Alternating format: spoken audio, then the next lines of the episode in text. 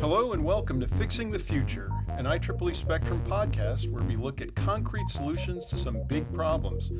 I'm your host, Glenn Zorpette, editorial director at Spectrum. And before we start, I just want to tell you that you can get the latest coverage from some of Spectrum's most important beats, including AI, climate change, and robotics, by signing up for one of our free newsletters. Just go to spectrum.ieee.org slash newsletters to subscribe. Electronic quartz watches arrived on the scene around 1970, and even today they have advantages over their smartwatch brethren with batteries that last years, not days.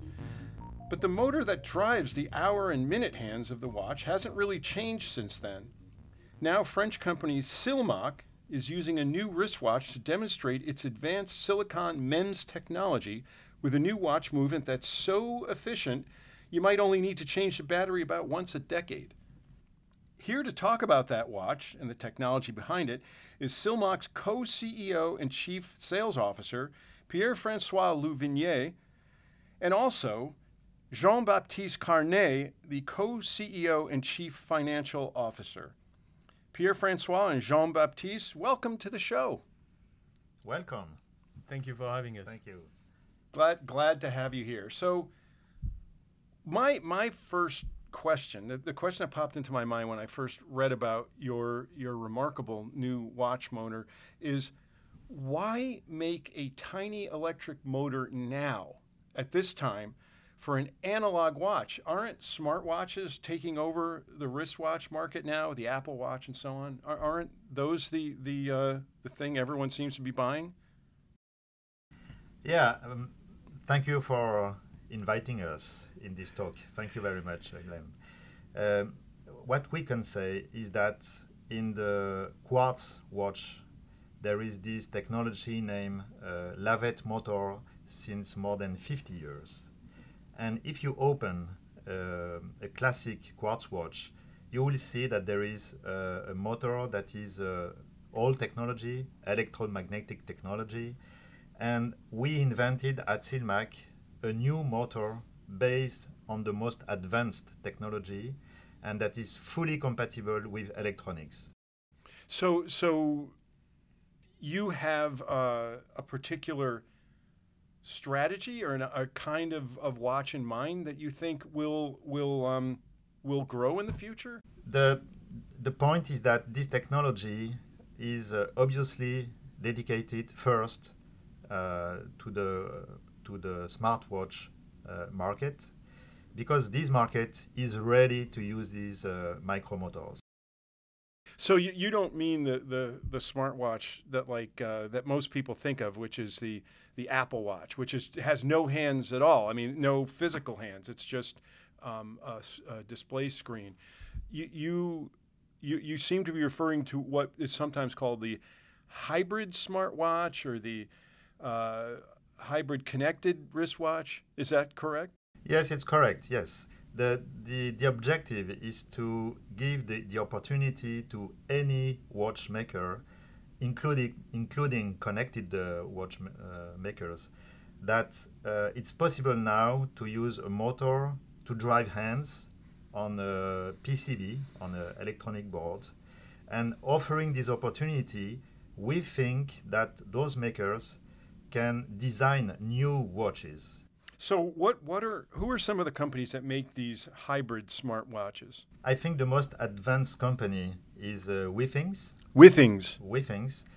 Uh, it's uh, it's a French uh, brand, and the, the the, the market that they are targeting with the, the watch is the health market, and we believe that uh, in this market the people are willing to have a, like a classic watch, like they can say also vintage look, okay? And if you want to do that, then you, you need motor to drive the hands. Physical hands. Physical hands, yes, correct. So Withings is, is a big name in this category, but there are others that, that are in the category, correct? Yeah, there is Garmin. Everybody knows Garmin. Uh, Fossil also, that is a, a big player. But they are, they are all looking for uh, a part of the market. Garmin is more for sport activity. Fossil is more on uh, fashion fashion design. and we think it's for health. So, for, for listeners who might not be familiar with it, this is a wristwatch, and when you look at it, it looks like an, an old school, a conventional analog wristwatch. However, they often have small electronic screens that show information. And in fact, the watch can also typically connect to your smartphone. So it can gather data from your smartphone. These watches often have accelerometers or blood pressure uh, monitors and so on in them. So they typically have a lot of electronics because not only do they have these sensors, but they've got to have the motors. And if I understand you correctly, your motor is more compact and efficient, which gives you advantages in this space. Yes, right. The, one of the big advantage of the motor is that it is very compact. Roughly, you, you gain 50% in volume.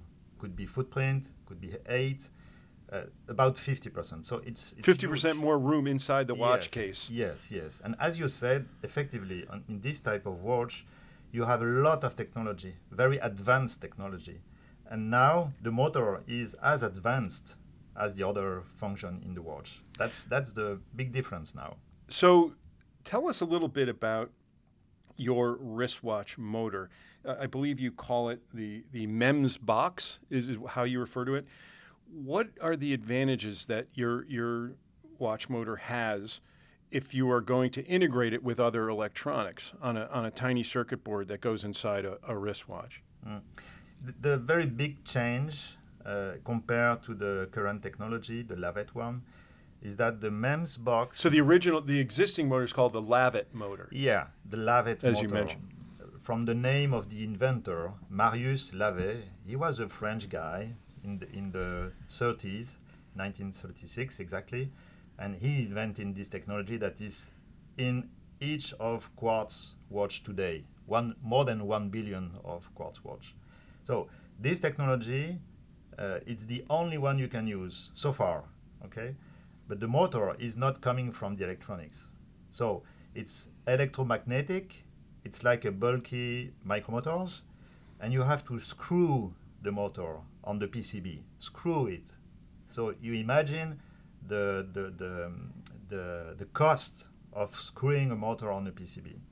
In our case, the MEMS box is designed to be SMT compatible. So you just use surface mount yes, correct. soldering technology to put it mount it right to the circuit board. Yes, correct. It's like any any other uh, electronic component. You can uh, handle it and sold it on the on the PCB as an, another one. So, Jean Baptiste, what are some of the advantages now with this motor? What what are some of the things that you you now have in your watch that you couldn't have with the old style Lavet motor? Yes, uh, as Pierre François mentioned, uh, it's more compact, it's uh, much thinner, and inside the hybrid smartwatch, people have to imagine that uh, almost half of the space inside the watch is not actually dedicated just to the micromotor as it is today and the little sensors, all the technology, all the know-how of the brands that are developed today, they have to adjust around like half of the space already being taken by the micromotor. So it's by far the biggest part inside of the watch and making it much more compact, about 50%, much thinner. Either allows for new designs of watches where you could make much smaller watches. For example, uh, we know that the Garmin watches are pretty bulky. Uh, or you could uh, keep the same design as today but implement more technology inside of it because you have more space or uh, make it uh, last longer with a bigger battery for example that because you freeze quite a lot of space so that's a big point the smt compatibility is also very interesting because as you get rid of the labor intensive aspect of assembling a watch uh, you're now free to assemble it any way you want. You don't need to maybe go to a country where labor is more affordable. You can uh, imagine assembling it in Europe, assembling it in the US, which is currently not possible. Also, the motor is uh, anti-magnetic, which is interesting uh, because the sensor interactivity can uh, derail the current motor a little bit, or the interaction with magnets inside the woman's purse, for example, watchmakers told us, "Oh, that's a very interesting feature because it's a problem we have right now." How about the the energy usage and uh, the precision of the of the um, the tick marks as it goes around the face of the watch? Yeah, that's also one aspect of it. Is uh, first the motor is consuming less energy also than current technology, so you can imagine having a longer battery life as well.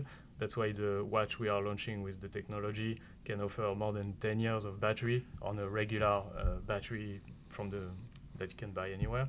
And also, uh, as you said, the, the freedom of movement is uh, is an important feature uh, because the motor is pretty much electronics. You can uh, program it, pilot it however you want. You can have it go forward, backward, faster, slower. And what uh, watch uh, enthusiasts are interested about is you can either have it tick, uh, for example, the seconds like a traditional quartz watch, or you can have it make a much more fluid movement, uh, which is uh, somewhat of a holy grail for watch enthusiasts. So that's uh, that's things that become possible with our technology that was not uh, with uh, with traditional ones, and that's what watch designers. Uh, since we unveiled the technology uh, a couple of weeks ago, and we will co- keep on doing it at uh, CES in So he, so here's my my own pet peeve about watches. When I was a, a young man and I did a lot of scuba diving, I actually had a watch that had tiny tritium gas markings, so it, it glowed all the time. Um, it didn't need to be charged with a bright light. And I love this watch because I could read it clearly underwater, even at night. Um, it, it was bright enough. And also at night when I was sleeping, if I woke up in the middle of the night and the watch was on my bedside table, I could see what time it was without having to turn a light on or, or anything like that. And I, I, I know that th- those watches can be tricky. They they go dead after five or six or seven years because the tritium half life, they're too dim to read. Um, but I've always wondered if it were, were would be possible using perhaps some ultra efficient light emitting diode or other technology to to recreate that somehow. If you had enough space for a battery and and other power supplies, if you had enough room in the case, if you could create these watches, which were popular at one time. If you go back even to World War II, they, they made watches using radium and so on. Um, it, just seemed such a practical thing when I when I had it, other than the fact that it went dead. But is that more possible now, technologically, with with a very tiny and efficient motor? Yeah, clearly, clearly it's possible. Uh, I don't know if you know uh, s- some of the watch coming from Timex. They have a specific patent on that. It's like a luminescent dial that gives you the opportunity to, to see what time is it, even in the dark, fully dark. So, yes, it's possible. It's possible to combine the technology with uh, other ones, uh, providing such a, such a result. Yeah. So you mentioned Timex, and in fact, that, that gets me into my next question, which is, um, have you had interest from any major watchmakers yet in your uh, your MEMS box motor? Yes, we, we know most of them. We know most of them because uh, the, the, those uh, companies they were looking for the progress we made on the technology. So uh, we have been in contact with them for more than 15 years. So yes, it's it's done. The the the particular uh, partnership we have in with Timex was based on the fact that uh, we are a small company. We are uh, about 30 people in France. Uh, we are in the good region for watchmaking because it's the, the former one. In the past, there was a huge activity in watchmaking industry.